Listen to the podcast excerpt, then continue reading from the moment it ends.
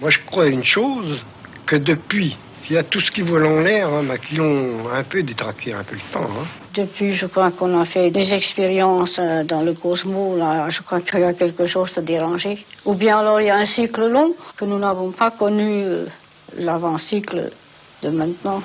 Bah, tout le monde vous dira que c'est un peu la bombe atomique, mais enfin, moi, j'y crois pas. C'est un peu, peut-être, euh, une façon générale, la Terre qui se réchauffe ou qui se refroidit. Bombe atomique ou non, en 1977, le changement climatique était déjà sur la table et certaines évolutions technologiques jugées responsables des problèmes climatiques. 43 ans plus tard, tout a changé, l'opacité a disparu et désormais, pollution, empreinte carbone, politique de développement durable occupent la scène médiatique. Les entreprises ont un devoir en matière écologique, il en va de leur survie économique. Si les entreprises ont un rôle à jouer, c'est aussi, plus largement, le système financier international qui est appelé à jouer, lui, un rôle véritablement central pour que l'accord de Paris soit respecté et que le réchauffement soit contenu à un maximum de 2 degrés d'ici 2100. Car pour limiter ce réchauffement à 2 degrés, les banques et les assurances sont en première ligne. Il va leur falloir investir, injecter de l'argent. La Commission mondiale sur l'économie et le climat estime que cela coûterait entre 1 et 4 du PIB mondial sur les 15 prochaines années. Le système financier parviendra-t-il à relever ce défi? Quels sont les principaux risques qui pèsent sur le système financier? Allons plus loin. Le climat menace-t-il la finance?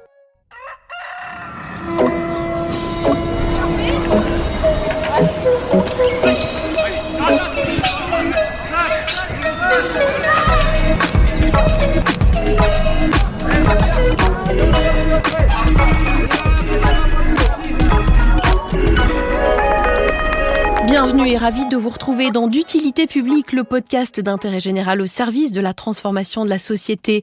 Et pour ce douzième épisode, nous décrypterons donc les liens entre finances et risques climatiques. Pour cet épisode réalisé à distance, je reçois Aurore Gaufre. Bonjour. Bonjour. Vous êtes responsable des investissements à la Fédération française de l'assurance. Vincent Boucher est également avec nous. Bonjour Vincent. Bonjour. Vous êtes chercheur sur les enjeux climatiques en finance à la Caisse des dépôts. Alors je voudrais qu'on entre dans le vif du sujet. On parle beaucoup des impacts du réchauffement climatique sur l'économie, mais assez peu de ses effets sur le système financier, alors que finalement économie et finances sont indissociables. Comment est-ce que vous expliquez ce décalage? On va commencer avec vous, Vincent. C'est une très bonne question et, je pense qu'il peut y apporter plusieurs euh, formes de réponses. Une première concerne probablement la nature même de l'activité financière qui vient alimenter et soutenir l'économie et qui est donc peut-être un petit peu moins exposée directement. Mais je pense que, en particulier en, tant que chercheur, un, un, deuxième aspect qui peut être euh, noté, vous avez soulevé tout à l'heure le fait que le changement climatique était euh, connu depuis les années 70. L'impact du changement climatique sur la finance et en particulier son impact potentiel sur la croissance économique a été longuement aussi étudié à partir des années 90, à partir de modèles dits intégrés, dont euh, un des rapports les plus connus est probablement le rapport Stern en 2007, et des modèles donc qui ont été largement développés, en particulier par Nordhaus, qui a, reçu le prix Nobel d'économie en, en 2018. Ces modèles, même s'ils existent depuis longtemps en économie du climat, n'intègrent relativement peu le système financier et donc l'impact potentiel du changement climatique sur ce système financier. Aurore, votre avis sur le sujet? Je pense que la finance reste un outil de l'économie, donc elle reste à sa place en tant qu'outil. Et c'est normal que la prise de conscience, elle passe d'abord sur euh, se rendre compte de l'effet que le changement climatique peut avoir sur les populations, ensuite sur l'économie, et enfin, en bout de chaîne, certes avec un rôle crucial, mais en bout de chaîne, sur euh, la finance. Donc ça, ça semble assez logique qu'il y ait une forme de décalage. Après, il y a une vraie prise de conscience depuis l'accord de Paris qui a mis en exergue justement le rôle de la finance dans la transition écologique. On a ensuite en France l'article 173 de la loi sur la transition énergétique de 2015 et ensuite un, discours fondateur euh, de Mac Carney qui était euh, alors gouverneur de la Banque centrale d'Angleterre et qui a bien justement expliqué quels étaient les différents risques en fait climatiques, comment ces risques agissaient sur le système financier et le fait qu'il y avait cette tragédie des horizons entre l'observation à long terme des scientifiques du climat et les acteurs financiers qui ont un horizon plus court terme pour certains et dont les modèles financiers en eux-mêmes ne permettent pas mécaniquement parfois de traduire en fait ces impacts euh, gravissimes en fait sur sur l'économie et sur le système financier. Merci à tous les deux. Vous venez donc de souligner l'exposition du système financier au réchauffement climatique. J'ai envie de vous demander si le risque, il est tangible, selon vous, Aurore? Alors, il est tangible et nous, en tant qu'assureurs, c'est notre métier d'identifier toutes les formes de risque. Et donc, on a observé en France l'accroissement exceptionnel en fait des coûts qui sont liés aux catastrophes naturelles, puisque aujourd'hui, on est à 3,5 milliards d'euros en moyenne par an sur la période 2016-2019. C'était 2 milliards d'euros entre les années 90 et 2009. Et avant ça, dans les années 80, on n'était qu'à 1,2 milliard d'euros de coûts par an liés aux catastrophes naturelles. Donc ça, c'est très tangible. Risque tangible pour Aurore Gaufre. Vincent Boucher, quel est votre regard? Je rejoins tout à fait ce qui vient d'être dit, même si en effet ça concerne aujourd'hui peut-être plus les assureurs et réassureurs que les banques. Juste un petit point de, de, clarification qui est vraiment important quand on parle de risque climatique et de système financier. Déjà, il faut, il faut bien distinguer les interactions entre le changement climatique et le système financier. Il y a une double causalité. Hein. C'est-à-dire que d'une part, on a le risque que de changement climatique et une influence sur le système financier euh, créent des pertes financières, éventuellement des faillites, éventuellement encore pire, des crises financières comme on a pu en connaître par le passé. Donc ça, c'est une première causalité. Et la seconde, évidemment, est dans quelle mesure est-ce que la finance, par ses décisions d'investissement, par ses prêts, ses actions, contribue euh, au réchauffement climatique. Donc ces deux questions et qui du coup génèrent aussi des risques climatiques, mais qui euh, sont plus pour les sociétés, pour euh, les biodiversités, tout ce qu'on veut. Donc là, ce de quoi on parle quand on parle de risque physique et le complément serait ce qu'on appelle les risques de transition, c'est bien les risques du changement climatique sur le système financier. Donc euh, Aurore évoquait euh, les risques physiques qui sont aujourd'hui peut-être les plus visibles et qui sont ceux auxquels on pense euh, tout d'abord quand on pense aux risques climatiques. Aujourd'hui, on a déjà un réchauffement de, de, plus de 1 degré par rapport aux ères pré-industrielles et donc qui se matérialise par bon nombre de, à la fois d'augmentation de, de fréquence, d'intensité des catastrophes naturelles, etc. Ce que je voulais juste peut-être apporter comme complément par rapport à ce qui a été dit, c'est que donc le, le pendant de ces risques dits physiques sont ce qu'on appelle les risques dits de transition, qui sont liés non pas aux effets directs du changement climatique, mais à des mesures que pourraient potentiellement prendre à la fois des gouvernements, euh, ce qui serait donc les risques un peu euh, réglementaires, politiques, mais aussi à des changements euh, de comportement, par exemple, des changements technologiques. Vous avez parlé d'innovation. Alors il y en a qui ont éventuellement contribué au réchauffement climatique, d'autres qui sont aujourd'hui en train d'essayer de réduire l'empreinte carbone de nos activités. Et tous ces changements-là, même s'ils sont à long terme, on espère bénéfiques pour le changement climatique en réduisant les émissions de gaz à effet de serre, peuvent à, plus court terme générer des vrais risques financiers en euh, provoquant euh, des faillites d'entreprises particulièrement euh, intensives ou, utilisatrices de matériaux intensifs en gaz à effet de serre. On regarde par exemple le charbon aux États-Unis dans les années 2010 qui a connu des périodes très difficiles avec des nombres importants de faillites alors qui ne se sont pas obligatoirement générés en transformés pardon en faillite au niveau des banques, mais qui ont montré en tout cas qui ont fait encourir des grosses pertes euh, à certains établissements. Et ce sont des risques sur lesquels on attend beaucoup plus à l'avenir, en particulier avec des facteurs comme par exemple le prix du carbone, qui lui peut impacter des secteurs importants et donc les banques qui seraient euh, financeurs de ces secteurs. Même s'ils sont difficiles à quantifier, euh, quels sont les risques principaux qui pèsent sur le système financier? Vincent? Quand on parle de quantifier ces risques, il y a, plusieurs approches possibles et, je pense qu'on peut déjà distinguer deux grandes questions. La première qui concerne les montants exposés à ces risques, c'est-à-dire euh, aujourd'hui, si on prend par exemple les établissements bancaires, quelle est la part du bilan des banques qui est exposée a priori euh, Par exemple, on peut intuitivement penser que les secteurs les plus intensifs, euh, donc les plus utilisateurs, les plus émetteurs de gaz à effet de serre seront les plus exposés à ce risque de transition parce que c'est eux qui vont devoir le plus se transformer. Voilà, la première question, c'est de savoir quel est à peu près ce montant. Et si on s'en tient un dernier rapport qu'a publié donc euh, l'autorité de contrôle prudentiel et de régulation, donc sur un périmètre plutôt français, hein, on se rend compte que ce risque il est loin d'être négligeable, enfin cette exposition, pardon, puisque euh, on a à peu près 12,7% de l'exposition euh, totale des, des établissements bancaires français qui appartiennent à cette catégorie d'actifs exposés au risque de transition. Après, la deuxième question qui se pose, c'est sur cette proportion euh, d'actifs euh, exposés, euh, a priori, quelles peuvent être les pertes encourues. Et là, évidemment, alors c'est très spécifique à chaque secteur, hein, mais euh, donc ça nécessite d'avoir des méthodologies beaucoup plus prospectives, puisque ce qu'on a évoqué dès le début, c'est que ces enjeux, qu'il s'agisse de risques de transition ou risques physiques, vont intervenir dans des horizons assez lointains, beaucoup plus lointains que les horizons qu'on a l'habitude de gérer euh, dans les risques financiers. Et en fait, ce qu'on voit dans la littérature, en particulier académique, quand on regarde, c'est que grosso modo, sur ces secteurs sensibles, les pertes potentielles peuvent atteindre jusqu'à 30-40% de la valeur des actifs. Même si on peut se dire que 30-40% de 12%, ça représente pas notamment beaucoup quand on connaît le fonctionnement d'une banque et en particulier les, les effets de levier qu'on peut avoir. C'est des pertes qui sont colossales et qui peuvent potentiellement euh, mettre un peu en, en péril la solvabilité de leur survie. Aurore Gaufre, vous partagez ce point de vue? Oui, tout à fait. C'est sûr que cette exposition est loin d'être négligeable.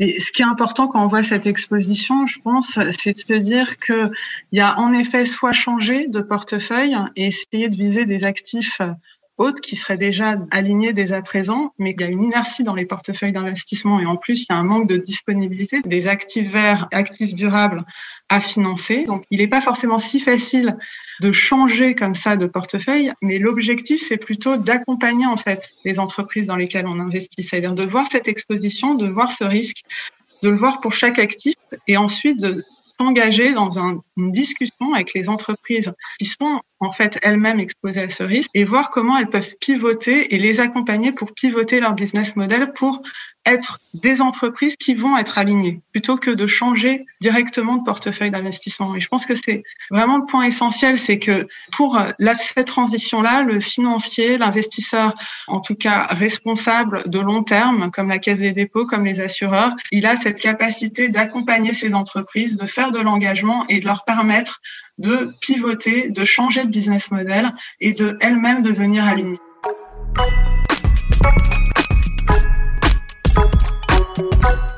Alors pour creuser encore davantage ce sujet euh, complexe, je vous propose d'écouter l'éclairage de Julie Gaillot, euh, qui est directrice du pôle Society à l'Institut CSA. On l'écoute.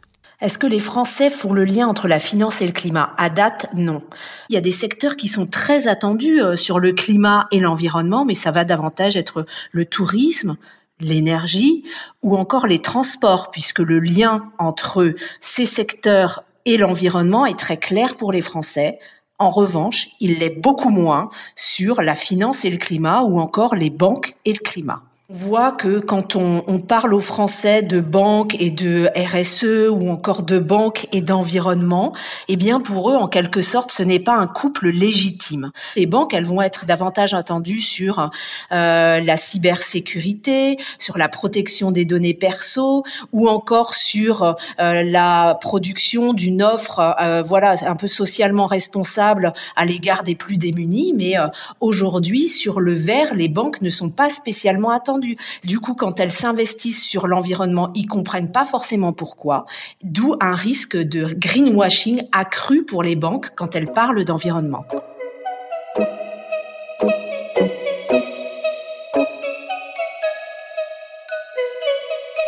Julie Gaillot qui conforte donc ce qui a été dit jusqu'ici, les Français ne font pas intuitivement le lien entre finance et climat, euh, ce qui me permet de revenir sur cette question des risques à la fois complexes et difficiles à appréhender. Est-ce qu'on a tout de même, selon vous, progressé dans leur prise en compte et je dirais dans leur intégration aux stratégies d'investissement, Aurore? On a beaucoup progressé. Depuis 2015 euh, et notamment l'article 173 il y a des progrès nets. Nous, côté assureur, on l'évalue tous les ans. Et par exemple, on a actuellement plus de 92 milliards d'euros d'investissement verts en 2019. C'est 50% de plus par rapport à l'année dernière. Les assureurs ont à présent 67% des actifs qui sont couverts par une analyse climat, donc pour évaluer justement ces risques, alors que c'était 40% en 2016. Donc il y a une prise de conscience, il y a une meilleure intégration qui est nette depuis 5-6 euh, ans et qui se retranscrit euh, quantitativement. Sur la partie entre justement la finance et le grand public, c'est aussi, et c'est ce qui a été mis en place par la loi Pacte en fait depuis l'année dernière, le fait d'avoir des conseillers qui maîtrisent ces sujets et qui doivent maintenant présenter, quand ils présentent un support d'investissement d'assurance vie à leurs clients, des euh, unités de compte qui sont durables. Depuis cette année, il doit au moins présenter une unité de compte qui est soit responsable, soit verte ou solidaire. Et euh, à partir de 2022, il devra présenter automatiquement trois unités de compte durables, donc responsables, vertes ou solidaires. Donc le fait de présenter automatiquement au grand public dans la discussion par rapport à l'assurance vie des produits justement qui ont un impact positif sur l'environnement, sur le social euh, et donc qui participent à l'économie durable, ça va permettre justement au grand public de faire ce lien de plus en plus et de s'investir et de pouvoir allouer leur épargne vers ces sujets, ces thématiques euh, durables. Vincent? Encore une fois, il faut, bien distinguer les deux sujets. Hein. C'est-à-dire que d'une part, il y a la question donc euh, est-ce que ces banques prennent en compte les risques financiers potentiels hein, liés au, changement climatique Et là, en effet, euh, il y a un progrès, alors qui se mesure surtout en termes de développement méthodologique, hein, euh, à la fois au niveau des, bon, des différentes institutions, mais aussi on le voit au niveau du régulateur. On pense à cette année, il y a la premier exercice pilote climatique de l'ACPR, donc l'autorité de contrôle prudentiel et de régulation, donc qui vise à estimer euh, à définir des scénarios climatiques et à voir dans quelle mesure les banques résistent ou non à ces scénarios.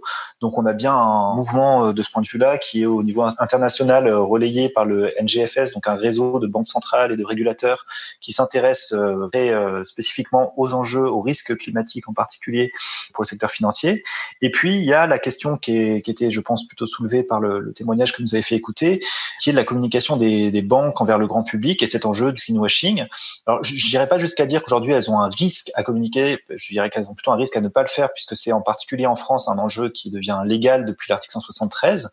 Et si on regarde par exemple le rapport qui a été publié euh, par la direction du Trésor, on voit que sur les 50 plus gros acteurs, grosso modo, on en a 50% qui publient euh, l'ensemble des informations obligatoires de manière à peu près euh, correcte, 45% qui le font mais de manière insuffisante au regard des dispositions obligatoires, et 5% à peu près qui ne le font pas et qui n'expliquent pas pourquoi ils le font pas.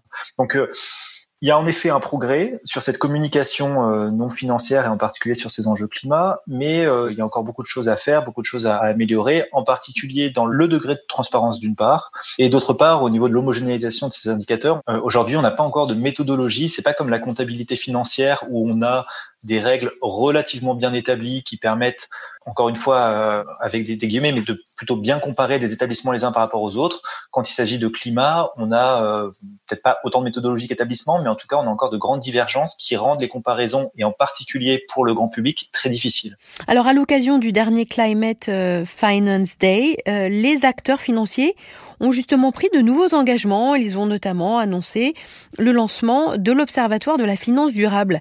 Cet observatoire aura une réelle utilité selon vous, Vincent Bouchet Cet observatoire, donc, il, intervient dans le cadre d'un projet un peu plus large, un projet euh, européen sur le climat euh, mené en, par, par l'ADEME. Je pense que oui, il a un, un, double rôle. Un premier rôle qui est de synthétiser et de comparer ce que font des établissements sur ces enjeux climat. Euh, donc de mettre en avant, de structurer des leviers et justement de rendre peut-être un peu plus comparable euh, ces actions que ne pourrait euh, le faire un, un, épargnant lambda en regardant les différents rapports, puisque là justement il va essayer de structurer ça au niveau de différents piliers, donc sur l'exclusion du charbon, des produits bas carbone, des produits responsables. Et donc il y a cette premier enjeu qui est vraiment de structurer, comparer, et un deuxième enjeu qui est peut-être aussi de simplifier un petit peu, parce que vous l'avez euh, évoqué tout à l'heure, euh, on a globalement le, une assez mauvaise connaissance du système financier, du fonctionnement des banques, etc. Et donc, euh, il y a un vrai, euh, un réel effort de simplification à faire aussi, qui peut parfois se traduire par du greenwashing, et c'est bien le problème. Mais justement, je, pense que là, d'avoir un, observatoire euh, contribuera à, cette transparence et à, cette euh, vulgarisation d'une certaine manière de, de ces enjeux-là. En revanche, ça reste un observatoire, et c'est en aucun cas de là que viendra l'accélération de la prise en compte. Et donc, et cet observatoire doit être accompagné à la fois de mesures par les établissements, mais de mesures aussi réglementaires, un renforcement probablement, et d'autres mesures. Aurore Gaufre, votre point de vue sur cet observatoire de la finance durable? Oui, alors la FFA euh, participe pleinement à la déclaration de place euh, qui a annoncé finalement la mise en place de cet observatoire. On est convaincu que la transparence a des effets euh, très positifs, déjà pour éviter toute suspicion de greenwashing, bien sûr. Plus on est transparent, en général, plus les acteurs, en fait, s'engagent de plus en plus. Donc, sans mettre des obligations, sans mettre des objectifs clairement, le fait de rajouter de la transparence à tous les niveaux niveau des acteurs financiers et surtout aussi des entreprises, qui va être très attendu lorsqu'on va réviser la directive au niveau européen sur le reporting extra-financier. Donc, plus on ajoute de la transparence, surtout si cette transparence contient des éléments comparables, standardisés, plus euh, il y a de l'investissement en fait des acteurs et souvent les objectifs sont de plus en plus ambitieux et donc c'est très vertueux. Allons un peu plus loin. Quelles autres réalisations, quelles autres innovations vous semblent de nature à favoriser justement l'émergence d'une finance plus verte?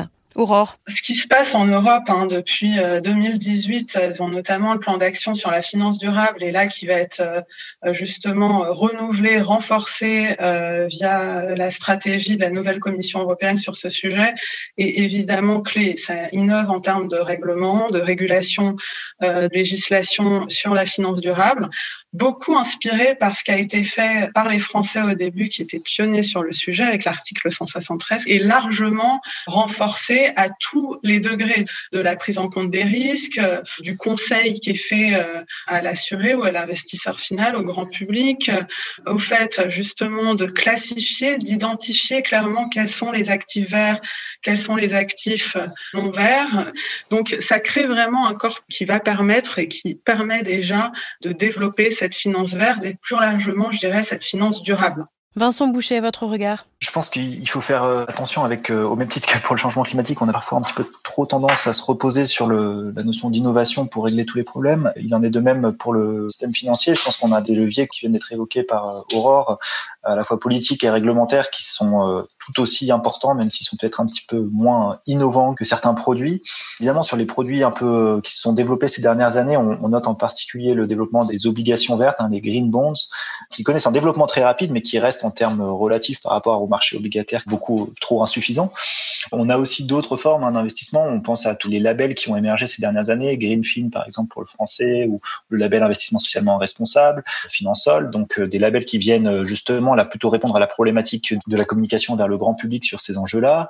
On a aussi le, financement participatif, qui sont évidemment des pistes toujours très intéressantes, qui nous semblent primordiales de poursuivre. Peut-être qu'un des points qui méritera d'être creusé aussi dans les années qui viennent et qui a déjà été évoqué à un niveau européen par exemple, c'est aussi l'intégration de ces enjeux climatiques dans la politique monétaire, qui reste encore aujourd'hui très en débat, mais qui euh, commence à émerger au niveau de la Banque centrale européenne. En l'attente de normes plus stables, quels sont à votre avis aujourd'hui euh, les principaux outils de financement de la transition écologique et énergétique et surtout quel est leur poids sur les marchés financiers, Vincent? On a globalement euh, donc euh, ces, panels donc entre financement participatif, les labellisations, les fonds thématiques. Donc on a énormément d'innovations, mais avec donc des tailles de marché qui sont encore aujourd'hui largement insuffisantes. Si on prend par exemple l'exemple des obligations vertes, le marché est estimé, je crois que c'est en 2021 environ 1000 milliards de dollars, ce qui peut en absolu sembler énorme, qui représente à peine 1% du marché obligataire total. Euh, si je prends le financement participatif, et encore, c'est pas le financement participatif spécifique à la transition énergétique, hein, c'est de manière générale. En, France, on est aux alentours de 630 millions collectés en 2019, ce qui, qui représente à peine une, une, obligation, un peu, une émission d'obligation d'un gros groupe. De même, si on regarde les labels, le label investissement socialement responsable, donc qui est en pleine croissance et qui aujourd'hui euh, représente 205 milliards d'euros sous gestion, mais qu'il faut mettre en regard avec les plus de 3600 milliards d'euros euh, sous gestion par des, sociétés euh, de gestion françaises. Pareil, le label Greenfin nous autour de 15 milliards. Donc, quand on regarde la, la progression, c'est très encourageant parce qu'évidemment, on a des rythmes de croissance sur ces marchés ou sur ces produits qui sont relativement exceptionnels et, et donc c'est bon signe. En revanche, quand on les regarde par rapport euh, aux tailles des marchés plus classiques, des actions, des obligations, on voit qu'on est encore un petit peu loin du compte pour avoir un, une transformation euh, significative à même de réduire les, les, émissions de gaz à effet de serre. Aurore Gaufre, vous êtes, vous êtes d'accord avec ce que vient d'être dit par euh, Vincent Boucher? Oui, c'est vrai qu'on parle des green bonds, on voit que le, la part des émissions euh, augmente nettement année après année, mais que euh, par rapport au, au, marché global des obligations, ça reste négligeable. C'est pour ça aussi qu'il y a la volonté, je crois, de développer en, en termes d'innovation tout ce qui est les obligations de transition pour être aussi le plus inclusif en fait dans cette transition de modèle et permettre en fait à des entreprises qui s'améliorent, qui sont peut-être sur des secteurs très intensifs, mais qui veulent financer des projets qui vont améliorer euh, leur technologie de faire partie aussi de cette transition avec des produits financiers qui leur sont dédiés.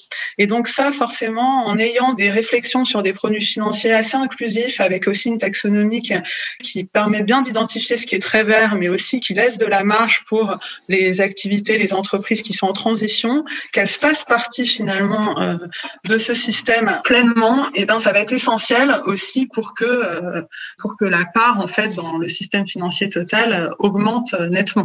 Merci à tous les deux. En conclusion de ce podcast, une dernière question rapide. Où en sera selon vous la finance verte d'ici cinq ans Aurore, en une poignée de secondes La finance verte, pour moi, dans cinq ans, elle sera euh, surtout euh, durable. Elle sera verte, mais elle sera durable. Elle prendra en compte de, plus en plus l'impact. Elle sera transparente. Elle euh, se mesurera par rapport aux objectifs de développement durable et elle sera capable, en fait, de mesurer à la fois sa rentabilité financière et à la fois son impact sur la vie des personnes, sur la société et sur le réchauffement climatique. Vincent Boucher, vous êtes aussi réaliste et optimiste J'aurais tendance à espérer plus qu'à attendre que la, finance verte euh, se développe en particulier sur un sujet qu'on a beaucoup abordé aujourd'hui, qui est euh, cette communication et cette sensibilisation du grand public. Je pense que c'est un des leviers clés qu'on a observé sur euh, d'autres produits de consommation plus classiques, sur l'alimentation, sur les transports, vous l'avez évoqué tout à l'heure, sur l'énergie. Et je pense qu'il y a, c'est un levier qui est considérable pour faire évoluer les pratiques. Après, pour être plus spécifique sur le climat, je pense qu'il y a au-delà des enjeux d'atténuation qui visent à réduire les émissions de gaz à effet de serre, il faut aussi qu'on ait une transition vers des investissements qui soient aussi en, mesure d'adapter euh, au changement climatique. Et ça, c'est un, autre enjeu qui est un petit peu moins discuté, mais qui vise finalement à faire en sorte que nos systèmes socio-économiques soient en mesure aussi de s'adapter et de résister à, à un changement climatique et aux diverses conséquences que ça peut avoir, y compris sanitaires. Merci à tous les deux pour cet échange riche et dense. C'est la fin de ce podcast. Merci à vous de votre écoute et de votre fidélité. On se retrouve très vite pour un nouvel épisode.